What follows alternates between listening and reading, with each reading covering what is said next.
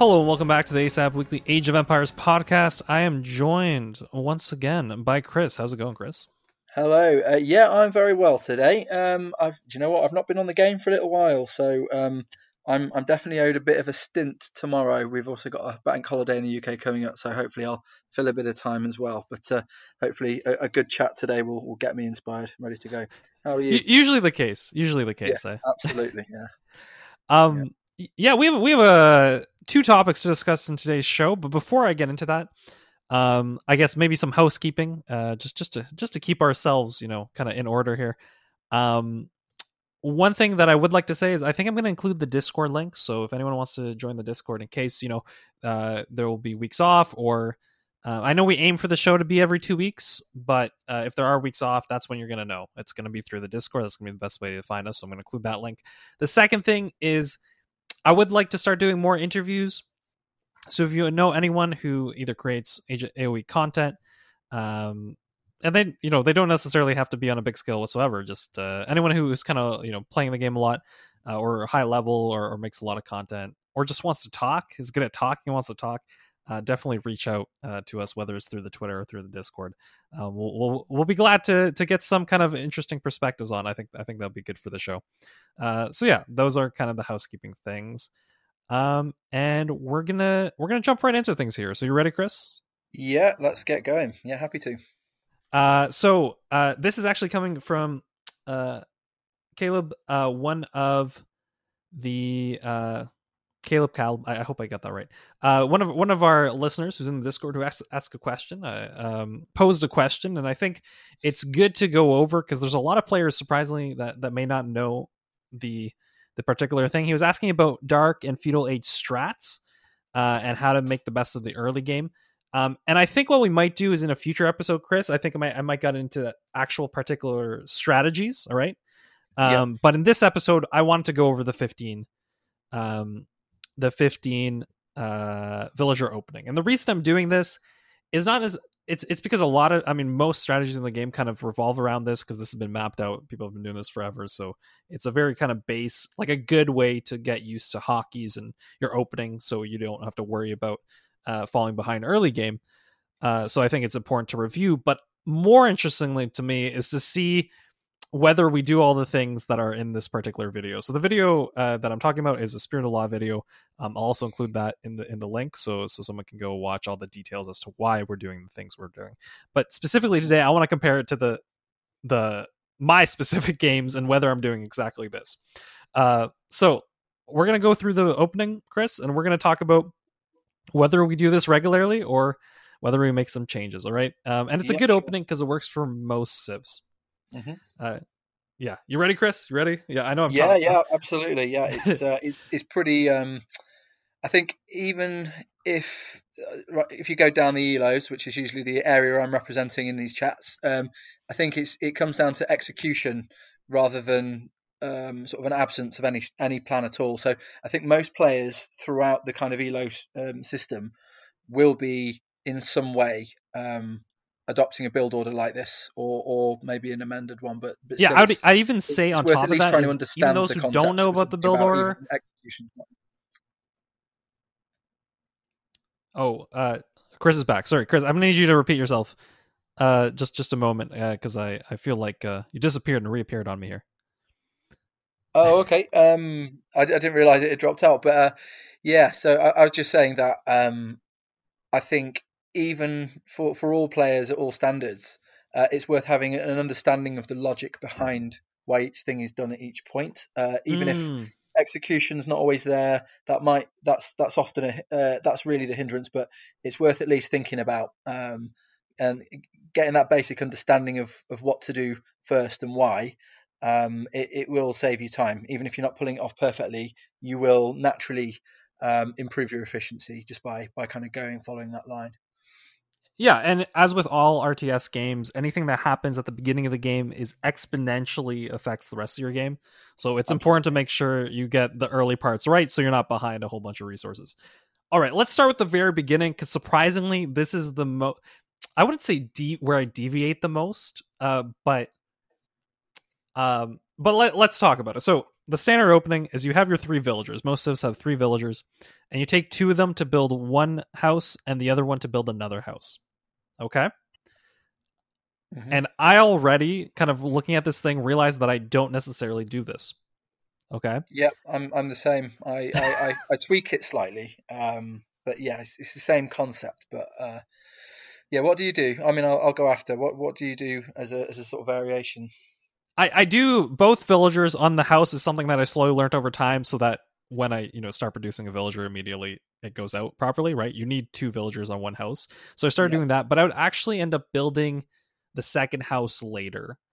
Um and I think this has to do with maybe this could even be like a different RTS experience mentality where I'm always like, let me build exactly when I need it. Yeah. Um, but it makes a lot of sense in the beginning because you already have a certain amount of food to build your first amount of villagers.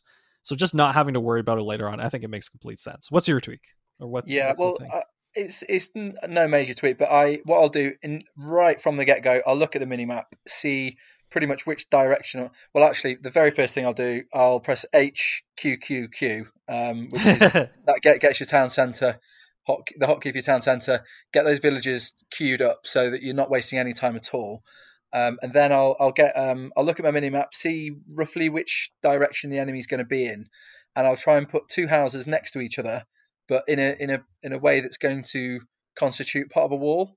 Um, Mm. So I'll put them next to each other. I'll get both two villages on one house, but as soon as the first house is up, um, you're not going to get pop capped. So I I then take one villager and put it back on food. So the sort of second villager is carrying on with the second less important house.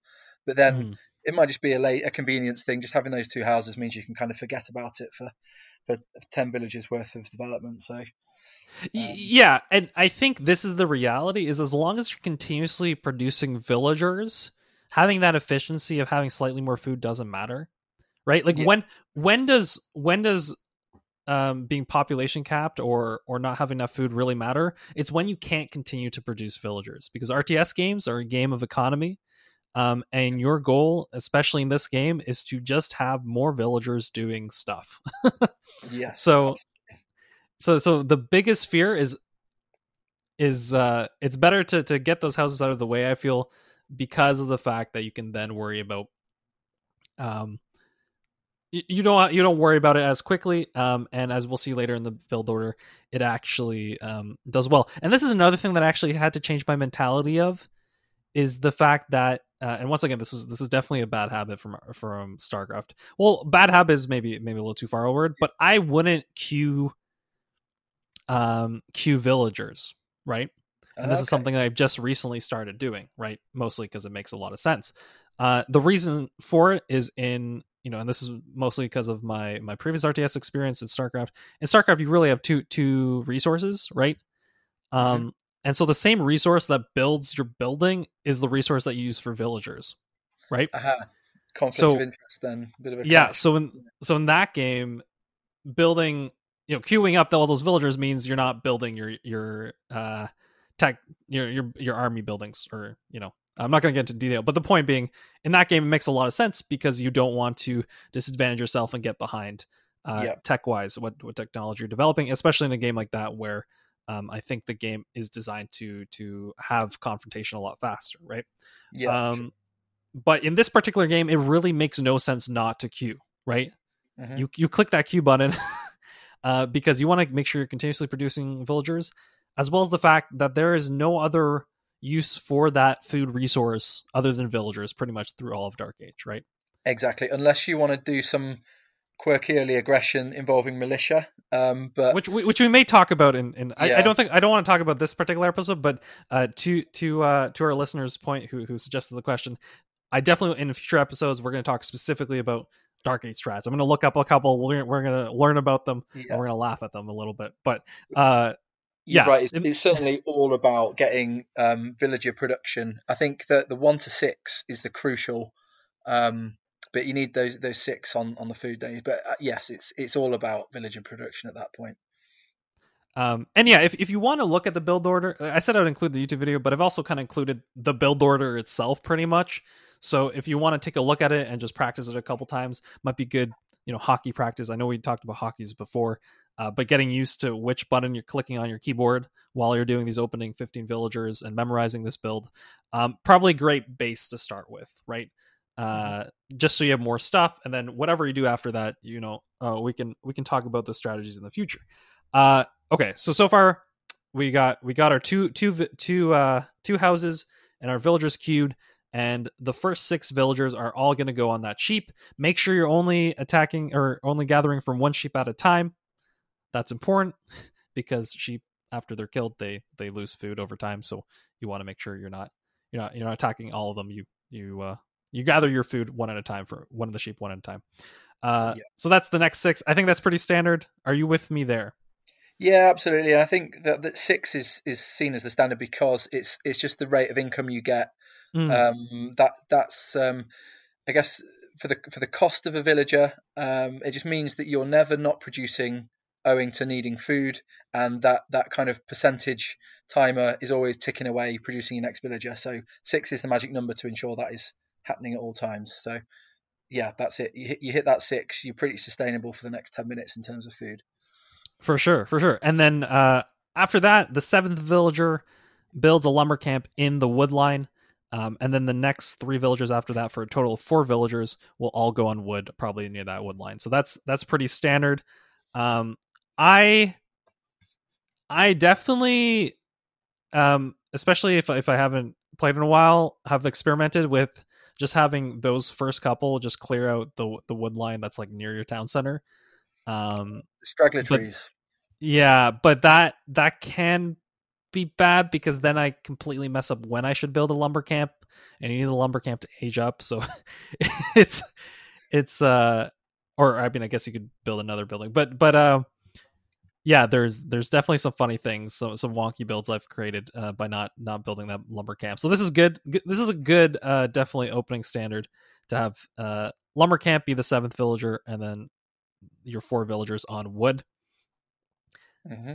Uh, any deviation from you here? Or are you, you, still? This is pretty much what you do. Um, not not really. I, I think, as you say, you end up um, losing time all over the place if you you're in a nice luxury position in the, at the start of the game. You've got a float of resources. Um, nothing's really holding you back for the first few decisions. So, if you were to maybe make the wrong decision, go for a nice to have, stick yourself a nice barracks down, um, or something like that, then all of a sudden you're going to be you're going to be really quite short. Um, and I have done it occasionally. I mean, 100 wood isn't an insurmountable amount to to kind of get off grazing off straggler trees, but um, it is quite painful when you're you're kind of counting the seconds, waiting for resources to come in. So yeah, you want to get that down as quickly as possible.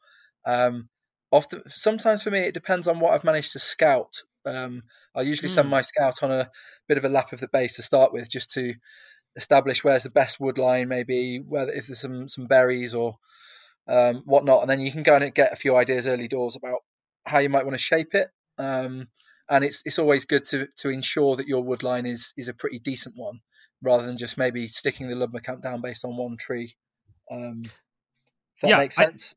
I, no, I think that's a great visibility as possible for sure. I think that's a great point. That's something that we didn't mention because you know it seems pretty basic right now the the the the, the timing of, of all those things, but you have to find those sheep that your villagers are going to collect right at the beginning, right? So the yes. first thing you want to do is is have your scout go in a circle that slowly gets bigger, like a bigger right. spiral, um, and and find your sheep, find your boars. Uh, that's definitely something that's happening uh, as all this is happening. Bring bring your sheep towards your town center and then just have one be isolated and that can be the one that the villagers uh, um, butcher i guess if, if i'm going to be yeah. totally honest here right uh, and just send one of the little sheep towards towards the villagers uh, one at a time um, but yeah yeah make sure your scout does that s- circle. Once you've kind of scouted your area i would then suggest especially for anyone kind of uh, who's still learning the game just hit that auto scout let let your let your scout do its thing mm-hmm. uh, after that. Because I, I, I think honestly, especially as you're,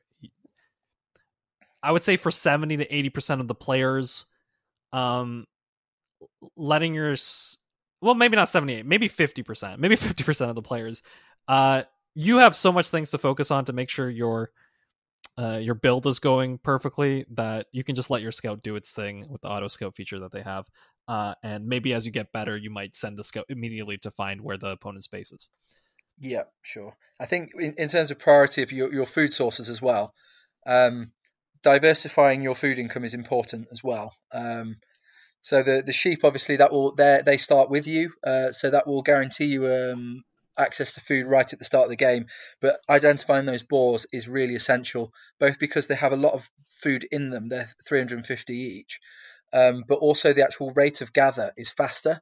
So you can mm. hit a really nice kind of groundswell of, of food income, which bridges you over a bit of a transitional phase when you know, when you might be wanting to invest in a little bit of military, you might be looking to save up resources to go into the next age as well, and at the same time you're you're hammering your town centre. So um, when things get a little bit more complicated, you do want to have as much easy access food as possible. So scouts' first job, um, other than that orientation, is to locate that first boar for me, and then I, I find sometimes if I'm feeling a bit aggressive, and again this is one for another episode, but and then if I can find that first boar quite easily, I'm quite minded to send my scout just forward to the kind of mirror opposite end of the map.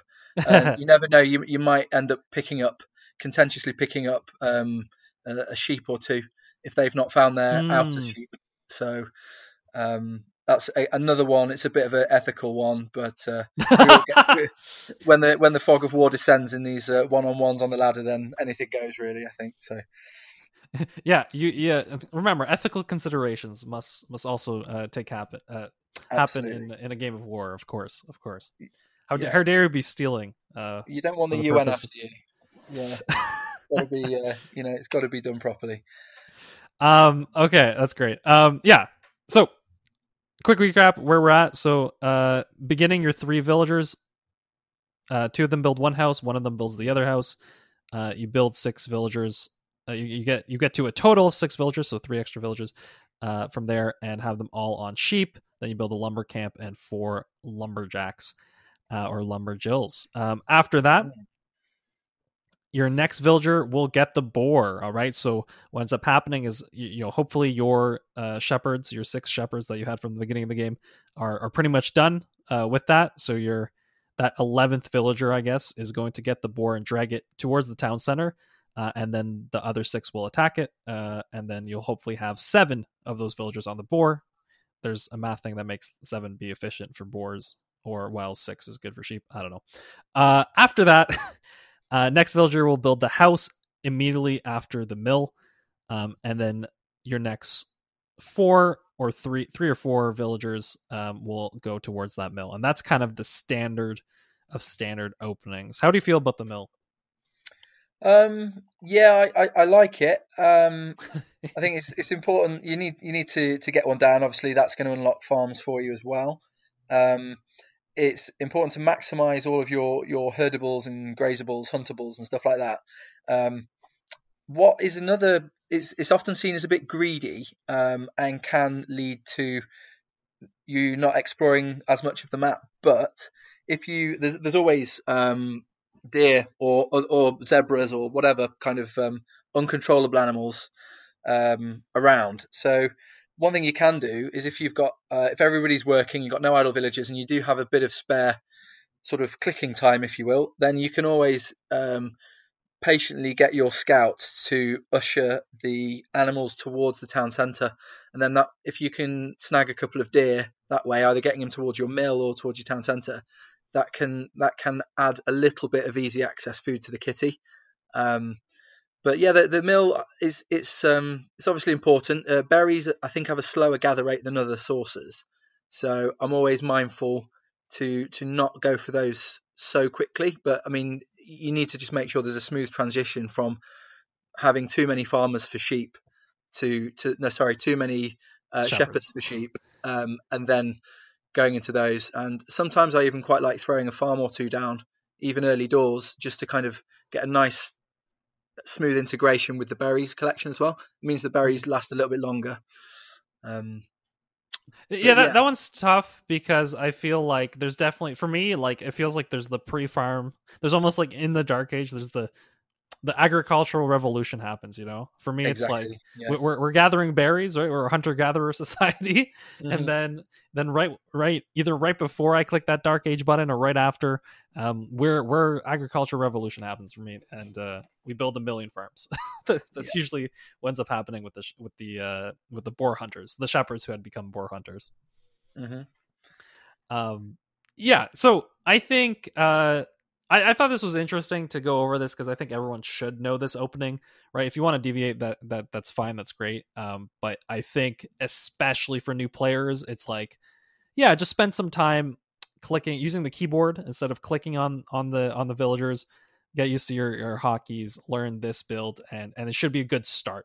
Should be a good start uh, to to help you uh, help you just have more stuff early on. I think I think you know I it, it would feel very disingenuous for me to be like you know oh no this build is bad because this is something that i would i'm pretty confident that someone who's played the game significantly longer than i uh, has kind of uh, you know curated yeah. as as a mm-hmm. good as a good standard opening for pretty much every civ uh, with some exceptions but but i mean if you're if you're playing i think it was uh, chinese or mayans i believe I may be wrong on the second one, but there are some civs where there'll be slight differences just because sometimes you'll start with more villages, sometimes you start with less. Um, but in general, this is a great opening um, for for you. So I hope you take that away and kind of you know consider some of our scouting and, and other tips uh, to be helpful. Yeah, ab- absolutely. I mean, it's you don't have to take any anything on, but it really will get you off on a strong footing, and and, and I guess to not have a a plan in place will it will mean that you may be at an unnecessary disadvantage. So um, just I guess look at it that way. If the other guy is going to be doing it and finding efficiency, uh, and obviously it's it's about positioning your buildings as close to the resources as possible. Um, so that that that walking time is a bit of a penalty as well. So. Um, but it's definitely worth getting a, a, build order that you're comfortable with and sort of happens instantly because the the more um, automatic it is, then the more time you've got to think about other things, notice things about the map, decide things you might want to do with strategy in the next stages and things like that. So, for sure, for sure, and uh, oh, maybe you know what this. If you're completely new to the game, here's my suggestion. First of all, if you want to play ranked, probably lose your first ten games. Just just go out, lose them. Uh, yeah. Uh, and then well, just because the MMR doesn't start low enough, I feel personally. But anyway, um, uh, you're probably going to end up losing a bunch of games in the beginning because you're playing against people who probably played a lot more RTS than you. But once it kind of you regulate, you start winning some games. Um, have fun, enjoy the game, and then when you kind of get fed up of of staying at that rank, you want to actually progress uh, you can maybe learn the build order. And the reason I say this is because I think there is some kind of magic, especially when you're playing RTS for the first time, of trying to figure it all out yourself, even if you get completely destroyed. Um, so keep that in mind, right? Have fun with the the beginning phase of just trying to figure out what hotkeys are and, and just trying to make units um, and coming up with terrible strategies. Have fun with that. Play that in the lower elos. Enjoy that, and then I think if you once you want to step up to that next level, you can start looking at these specific build orders. That, that's my feeling, at least, on it. Yeah, I agree. And a lot said about um, so obviously you're limited in what you can do in the early early part of yes, the game, and it's, it's quite linear uh, in that there's things that you should do, and you know the the sort of strategic kind of deviance has come a bit later on. Um, but uh, I actually find it a really enjoyable part of the game because it is about just getting it down as, as quickly as you can and um, and really setting yourself up for, for whatever you've got in mind. So, so if you can get little advantages here and there, it's it's kind of a closed skill. Um, you're not really having much interference from your opponent at this point. So, yeah, it's it's kind of kind of a nice thing to do. And then once you hit that maybe that that feudal age button, that's the breathing space that you have where you know you, your food will start to stockpile because you can't make villagers, and that that's where the creative stuff can happen. For sure, for sure. I think next week we'll we'll talk about some potential Dark Age strategies. The only problem with the Dark Age is in most cases, if someone just garrisons their villagers in their town center, they can fend off any any serious attack. Mm, um, yes. If if anything, the only way you'd win in Dark Age is you make them stay in the town center for extended periods of time because then they're not gathering resources, and then that's that's a win condition in itself. But you're not going to really be destroying buildings in the Dark Age. Exactly. Um, this it's like um, the the kind of returns you get from attacking buildings uh, is is just awful. Buildings, even villagers, military. yeah, I mean militia are pretty much villagers themselves. They're not brilliant. Um, so it's and also one thing that's worth noting is the scout actually mm. doesn't win in fights early doors. So it, it actually it levels up it, it in of itself, regardless of other upgrades and things, when you go into feudal age. So if you're trying to attack villages with scouts and they're hot to it, then you're really not going to um, you're not going to win. Um, so I think it's designed to to make for kind of a placid period where everybody can establish themselves. But um, yeah, it's not the one the aggression that early on. I don't think. Yeah, for sure, for sure. Okay, uh, yeah, we'll we'll kind of table that. I think that'll be a good starting point. Us kind of looking at every specific age, every specific strat, maybe combining it with some standard build orders as well. So that whole build order, along with the YouTube, will be in the in the in the kind of show notes. Uh, so feel free to you know copy paste that uh, and and practice it, or or go watch the video. It's very informative. Um, so you have you have a good good base into the game. Uh, let's step into our second topic. I know I've I've talked about this a lot, but I want to really focus this one on Chris specifically because I know I've talked a lot about what I want. Actually, it's interesting because I think what I think makes a good RTS is not necessarily what I think makes an accessible RTS to a lot of people. So yeah, I sometimes two different things, aren't they? Two very yeah, different things. Yeah. I sometimes argue for for simplicity for the sake of bringing in more people because uh, I think that's good for the genre. But yeah, it doesn't necessarily mean I think the game is better. But Chris, let's start yes. with you. what seat. do you think makes a good RTS game? Um, okay, there's there's obviously a lot of factors feed into this. Um, one that I think is quite important. If you look at other game types, um, things that make people feel invested in a game. Um, so if if you were say playing a first person shooter, Medal of Honor, something like that, or Fortnite or whatever, you've got a character that you can really buy into. And even as you say in, in things like uh, StarCraft, you have a lot of cutscenes, so you've got a lot of scope for developing an affinity with a character. There's that human connection which we all need, and naturally we we see ourselves in people. We might, you know, there's an element of escapism. We want to be that person.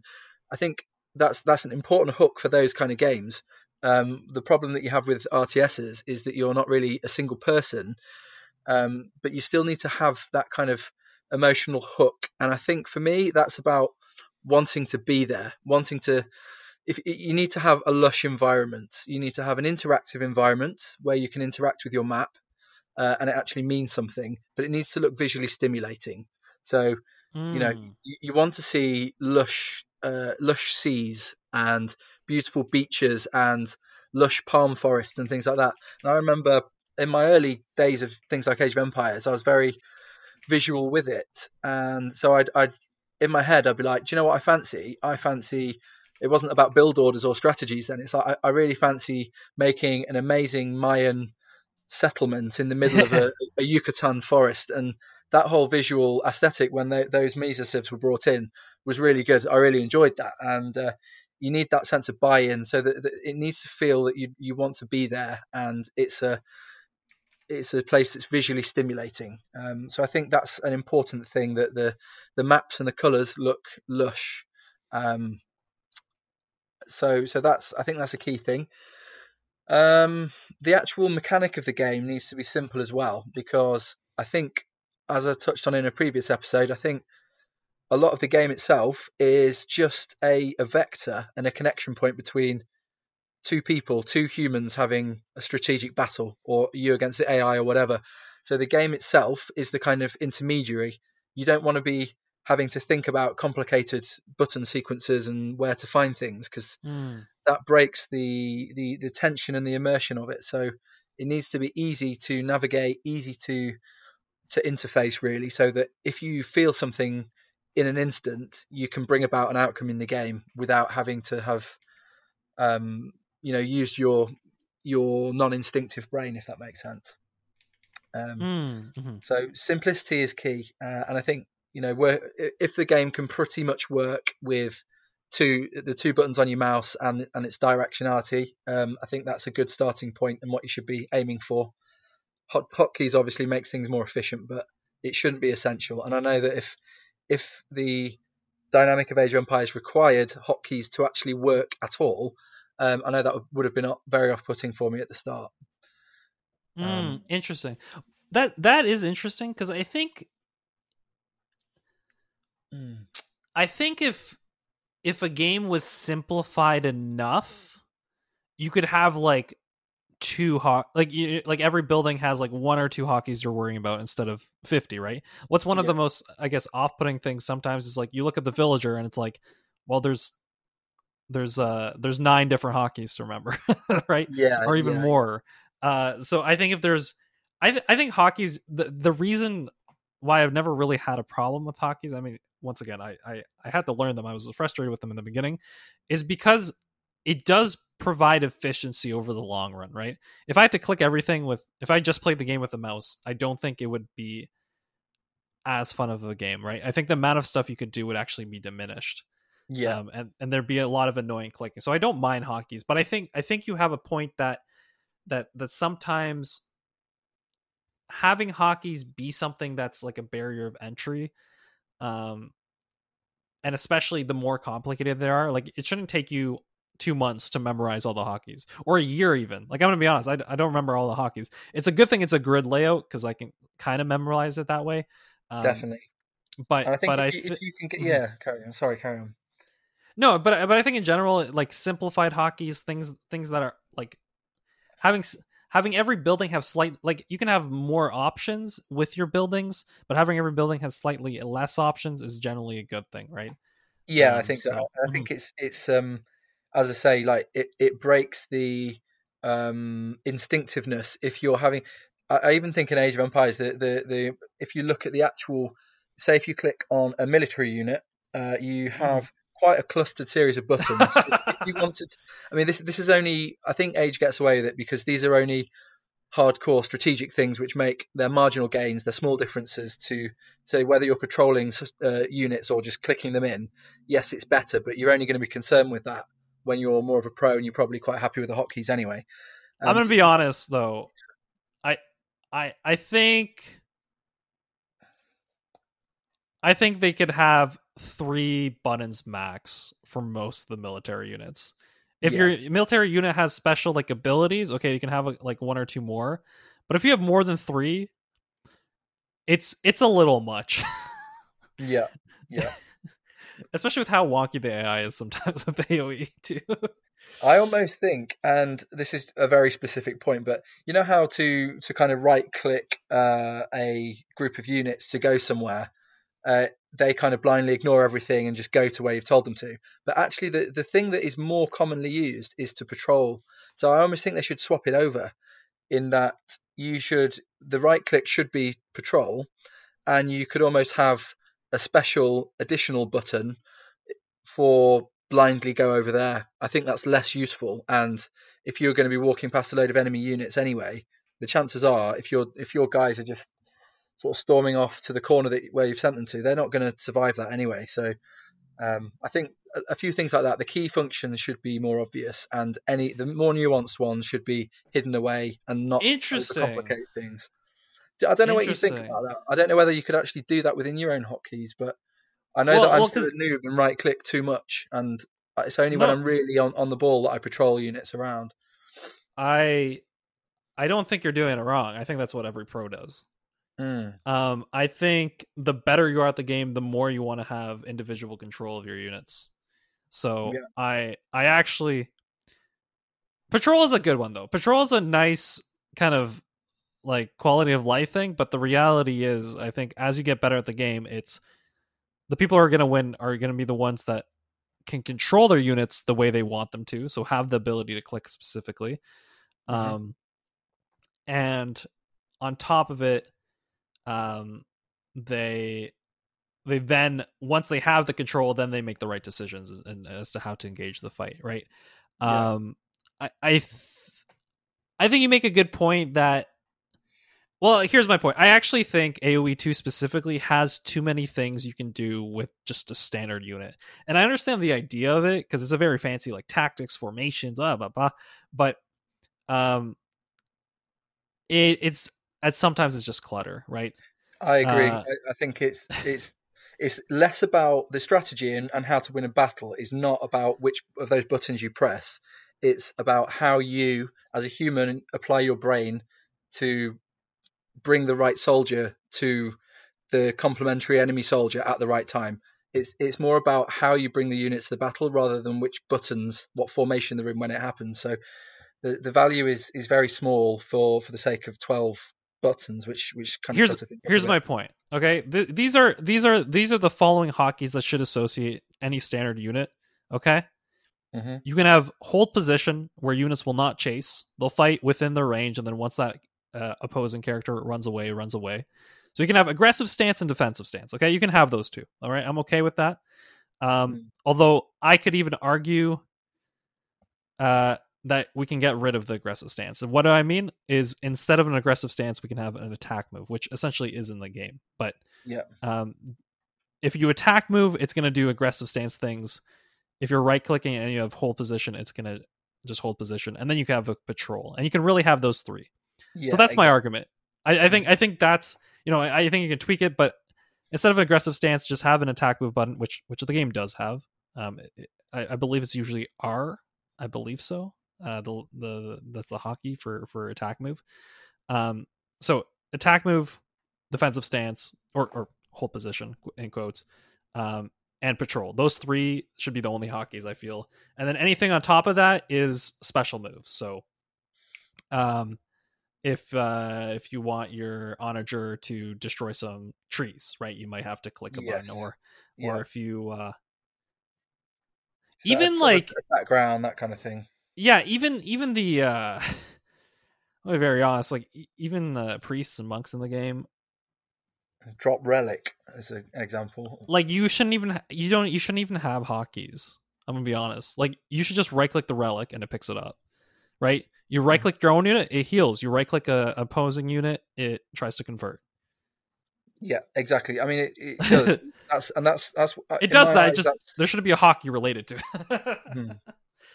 I mean, you can make the game work just with a mouse in in that regard, which is which is a good thing for entry to it, which is good.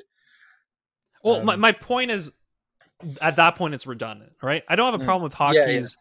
if if your unit is moving around standardly, and then there's like a third option you need, right? That's essentially when hotkey should kick in. But if you have hotkeys that you can already just do by right clicking, then they're already redundant, so they might as well not exist. Yeah, Um. Anyway, exactly. I, I completely agree. I think there is a button for drop relic, which for me, if say, let's just say, I, I guess you of kind of sudden- that one. I- well, if you had like loads of knights just all of a sudden charge across you, and you're like, okay, well, I'm clearly not going to get home with this relic, so let's just try and start converting someone. You're not slower when you have the relic, so you, I think Hmm. if you if you had the relic in your hand and then you just right click to knight to try and convert it, ah, it, it could also automatically drop the relic. I, I think don't, I can't see any benefit to dropping the relic and not doing something that a right click could have done you anyway. So again, I, I feel Well- I, I see your point. I, d- I don't think there's much of a need for for these um, um, the buttons and th- things like is there, isn't there an option to delete unit a, a button to delete the unit as well, like other than pressing delete on your keyboard or option So- to die or something like that? I mean, so that's a necessary button. I, I think it is a necessary button. And here's my reasoning. Okay, there's two reasons. All right. One, you, it, I think it works more for buildings when you trap your units behind a building. Yeah. Oh, yeah. I think there's a need for delete on the keyboard, but uh, I think there's I think there's also in that kind of cluttered bottom corner. oh, it's in the a- hotkey? Yeah, no, it, it is a should be. It's like a skull to like die. Or No, no, no, like no, no. The hotkey for delete should be the delete button on your keyboard, and you have to physically move your hand over. All right, you have to Yeah. accept that you've done something terribly wrong, and you're gonna put your hand away from the grid, and you're gonna click that delete button. That's your penance. Yeah, exactly. But it shouldn't be possible accidentally either, and I think it's good that it is so far away from from the normal stuff. Um, Okay. Is there any? I- know this is great. This is great. I think you made a, some great points. Um, I think you are a little more against hotkeys than I am, but I think that simplicity and definitely redundancy uh, could be eliminated in a lot of cases, right? I, I think yeah. To be fair, if you're a level where you're going to start using because there's the there's the buttons that you mouse click, and then there's the hotkeys. And if you're at a point where you're going to be wanting those advanced functions, um, you know, you're probably going to know the hotkeys anyway. I would quite like to see a, something where you can toggle all those busy buttons on or off. Um, because I still am in a position where Mm, if I, need agree. to do it, um, you, Mhm. you know, if you end up having to ghost your mouse over each one just to ensure you're choosing the right one, I'm still kind of at that level um, in terms of those advanced functions. Um, I but, completely uh, agree. at this point in RTS, right? I think a developer could could say, "Here is the starting layout," right? hmm and just get rid of things that don't need to be on the screen, right? Yeah, Have it as simplified as you possibly can without getting rid of any any like crucial functions, but have certain thing like certain things disappear.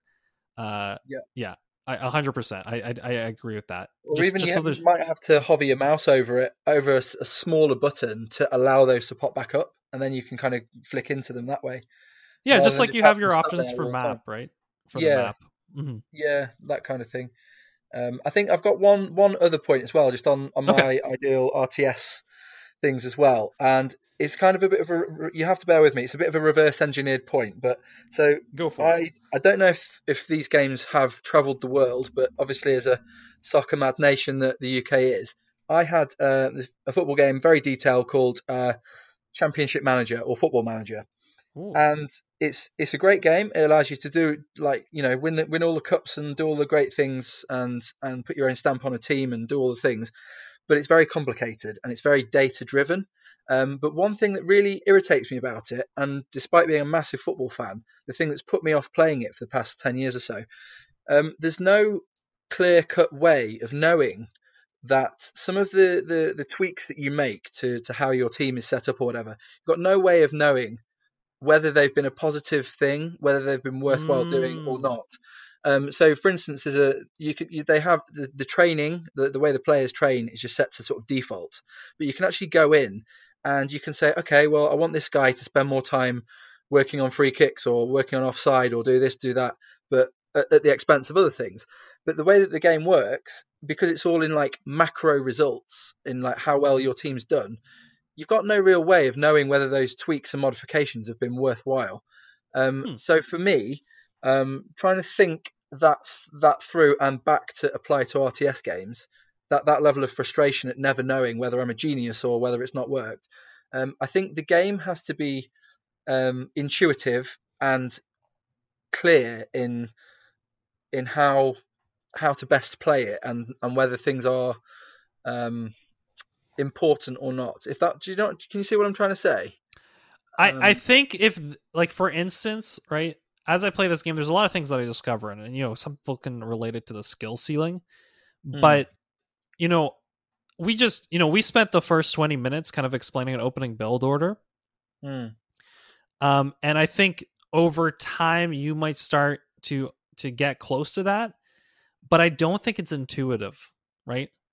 I don't Yeah. think the standard build order is intuitive, right? The game doesn't really lead you down that path. Um, it, it's not only does it feel like pretty much this is the most efficient build order, right, that you should use. mhm.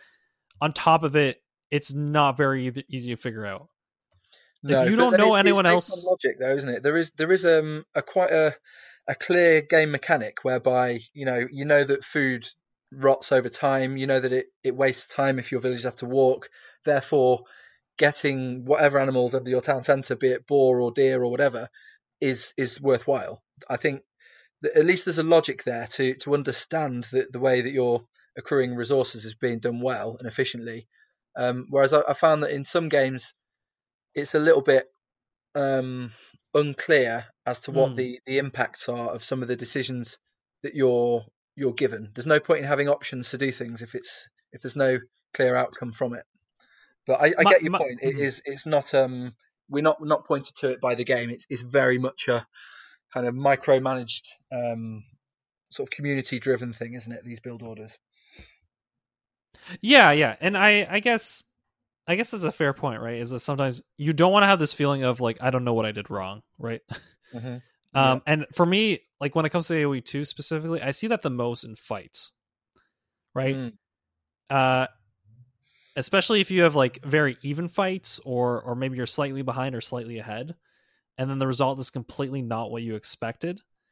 Um, there's some general ideas like you know being on a hill or or you know certain advantages between unit types. Um, but there are some fights where I'm like, I there was just a lot of units, and they just fought, and Yeah, it just kind of happened, and you you're just a, a victim of the moment, sort of thing. and and it's it's it's a little frustrating, but I think it has to do a lot with, you know, yes, maybe some of these things are things I learned in the future, Um, but I think I think especially when when sometimes like controlling the units is a little wonky in AoE two, Mm. um, it can it can make it feel like I think a lot of the time it's much better that I do only the bare minimum micro, like you know, uh, I guess avoid onager shots and and keep make sure to keep my castle alive and make my tre- and protect my trebuchet. Yeah, that's the yeah. that's the bare minimum. But everything else, sometimes there's a fight. I'm like, unless I'm running away because I'm losing this fight, I'm just not touching it. you know? yeah, you just got to let it do its thing because if you if you send too many instructions, then the pathing can go a bit mad and cost you any benefit you would have got from the micro. exactly. Yeah. So, but that, I think that's Um, a key thing as well. That that kind of um, that those game mechanics need to it needs to be almost a meritocracy in that if you've say had a really good build order, a really clean game, you've been able to get to a point where you've got a bigger army than them at that stage of the game.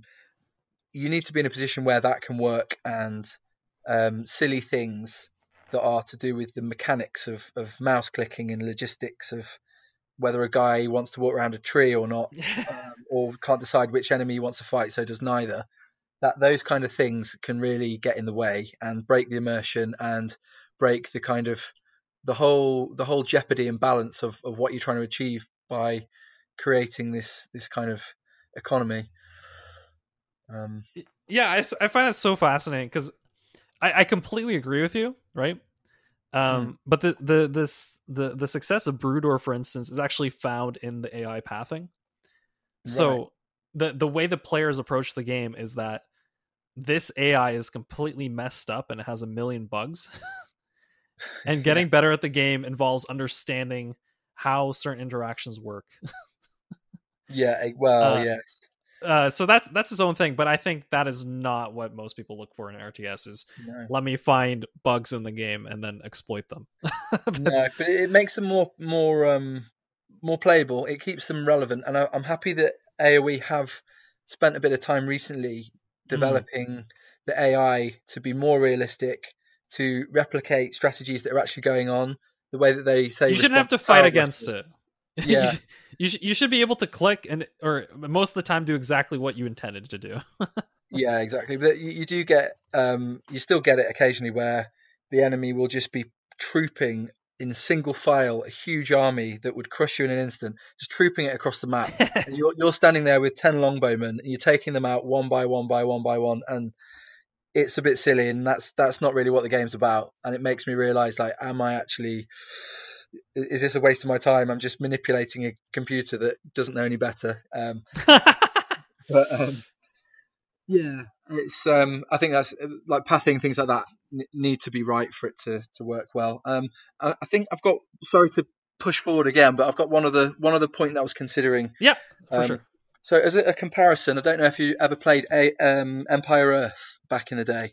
I I did play some Empire Earth. Yes. Yeah, I mean, me and me and friends really enjoyed it, but I actually found that it was less balanced than AOE, um, and the reason was the resources. Um, you'd find like a pile of iron ore or, or stone or whatever, and you've got like you know five hundred thousand um, value of resources there. So you just stick stick some guys on it, um, and they can, you can basically. It feels like you've got unlimited resources just off one or two stone piles. So I think it's it's important to ha- make the, the resources scarce enough so that you need more. There needs to be that level of interaction with the map, whereby Mm, if you don't explore, it costs you, and if you do explore, it rewards you. Um, if you're able to sit on your laurels, having and again, I, I played a lot of the settlers back in the day because I really liked the way that the economy worked and l- logistics actually happened. You had your your guys actually have to carry the items around. There's no sort of god stockpile of resources, and I really like that. Um, but similarly with that, you'd get your, your you'd, you'd find some mines. You you, you have these like mountains. You scout out where the resources are, and then you stick a mine on top. And as long as you feed feed the miners, then it felt like you had nigh on unlimited resources. They did eventually run out, but I think that balance is really important to to to to require exploration and to to, to pull you in the direction of, of not just camping out and just building up a solid base. You've actually got to there's rewards to doing things in a timely way and taking a few risks as well.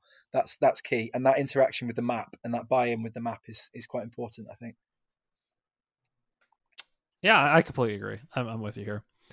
Uh, all right. I think. I mean, surprisingly enough, I think I think I, I think I gave uh, Chris enough time to actually get through all some major ideas here, RTS ideas. Um, and I don't think I'm, I'm exactly on the same page on all of them, but I think there's a lot of them that I agree with and definitely have made me think. So um, I definitely hope our listeners enjoyed kind of hearing Chris's take on it. Yeah, I'm, um, I'm definitely not saying that I'm definitive on that because I know you you have played a lot more RTSs recently, whereas mine were mostly in, in the foggy past of my early teens. So um, I'm very much an AOE single tracker well, these days. So um, I, I will say though, I think this is where it is completely subjective, right?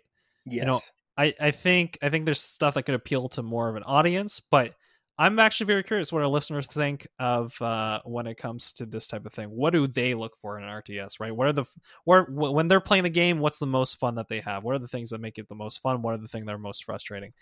Um, and and uh, yeah, if you join our Discord and want to send us there or send it to our Twitter, um, definitely feel free to do so. Uh, interesting to hear some takes on this. Uh, but thank you thank you, Chris, for uh, sharing all those things. Um, there's a couple other things that you made me think of as we were going through, um, but perhaps we'll leave it to another day. You know, we'll leave it to another day uh, to yeah, talk about. Yeah, sure. I need I to, uh, whether it's online or offline, I want to pick your brains as well and uh, consider a few things myself on that. Um, that I'm, might be sure, good. I'm sure you've got some very good input on that, that exact same topic. So uh, sorry for just shouting at you all. no, no, no, no. It's it's good. I I, I think uh, yeah, the next time we do something like this, I think it'd be good to have you ask me some of the questions. Um, because I think sometimes if I'm not asked questions, then I kind of go all over the place. So it's good. It's good to be focused in on uh, on specific questions, and maybe I can give some of my thoughts there. Uh, yeah. But yeah, I think we're gonna we're gonna close our show out here. So thank you all for listening. Um, the continued support, which is just amazing, uh, the amount of people that are listening. I'm I'm always always uh, thankful and, and, grateful for all of you. So uh, we hope to see more. If you want to support the show, listen, just tell other people about it. It's really it. uh, yeah, for myself, from from Chris as well. I hope all of you have a great week. Uh, we'll see you um, usually within within two weeks. Uh, and yeah, have a good one. Bye bye. Thanks for listening. Bye bye.